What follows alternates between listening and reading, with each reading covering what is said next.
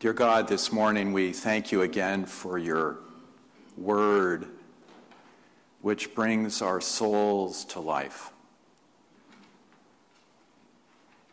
And we thank you especially for the way that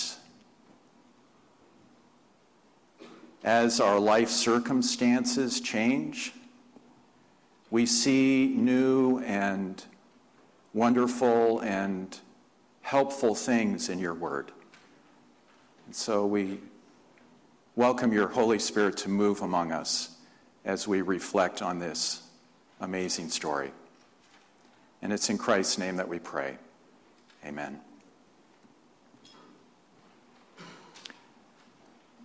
So, our gospel story opens today with Peter going out fishing with six others, six of the other disciples out on the Sea of Galilee.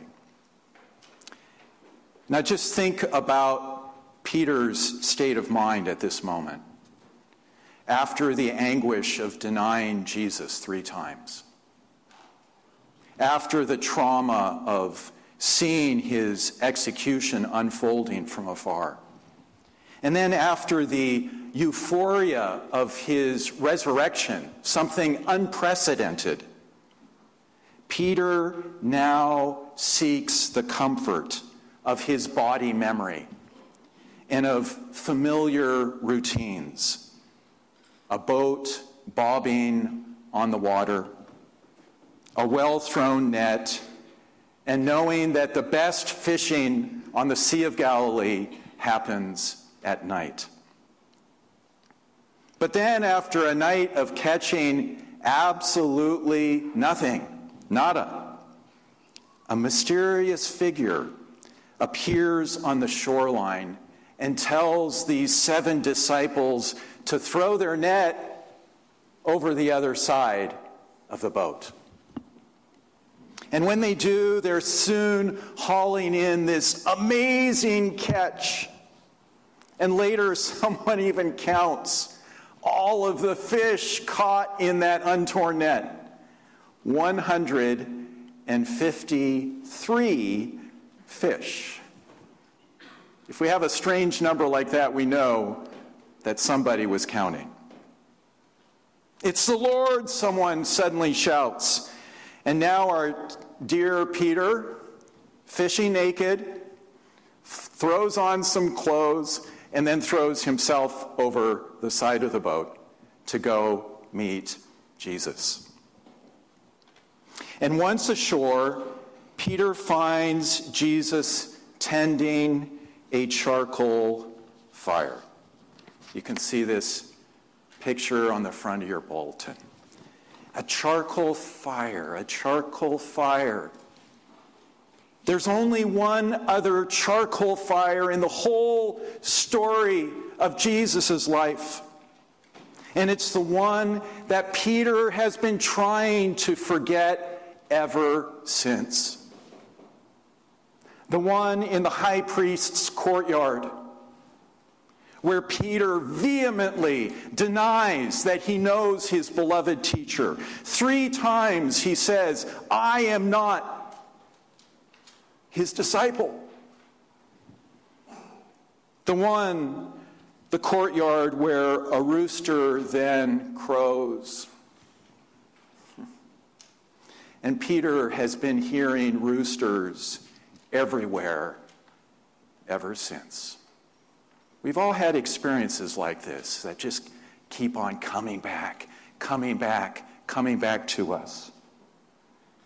Jesus now breaks through Peter's memories and he says, Come and have breakfast.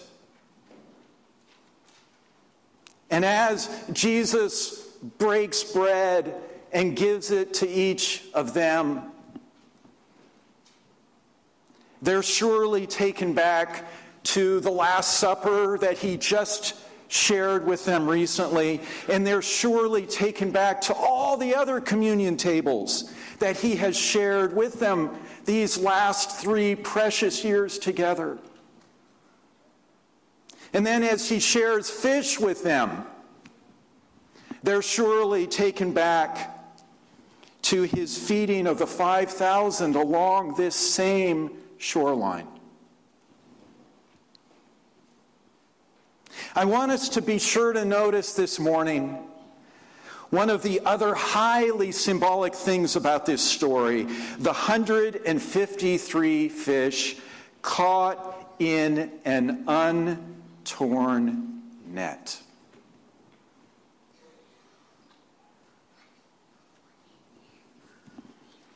Just three days ago, I was paging through Rachel Held Evans' book, Inspired, which some of you are studying together in a class together.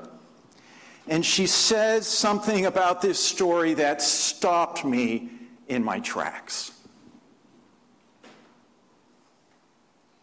This untorn net, she said, full of 153 fish, symbolizes the church holding a diversity of fish together in unity.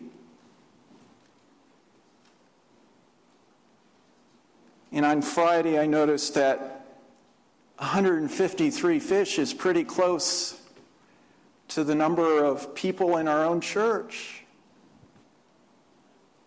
Wow.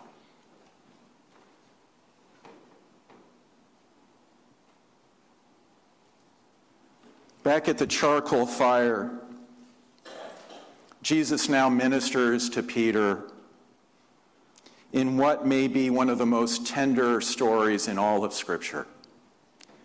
Simon, Jesus asks him three times, Do you love me? And three times, Peter responds, Lord, you know I love you.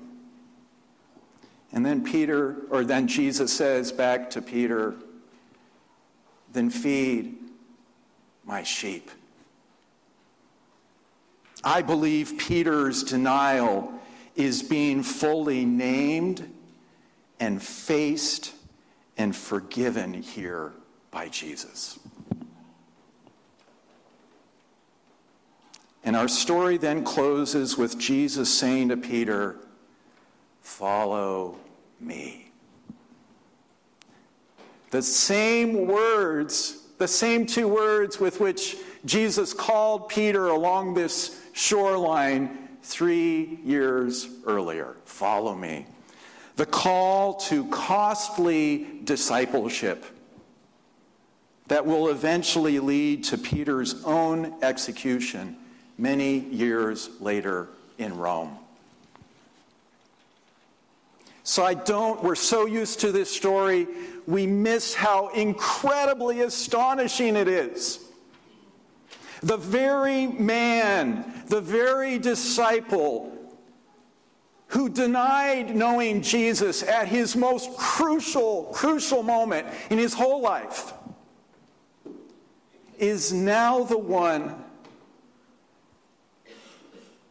that Jesus commissions to lead his new community of forgiven followers.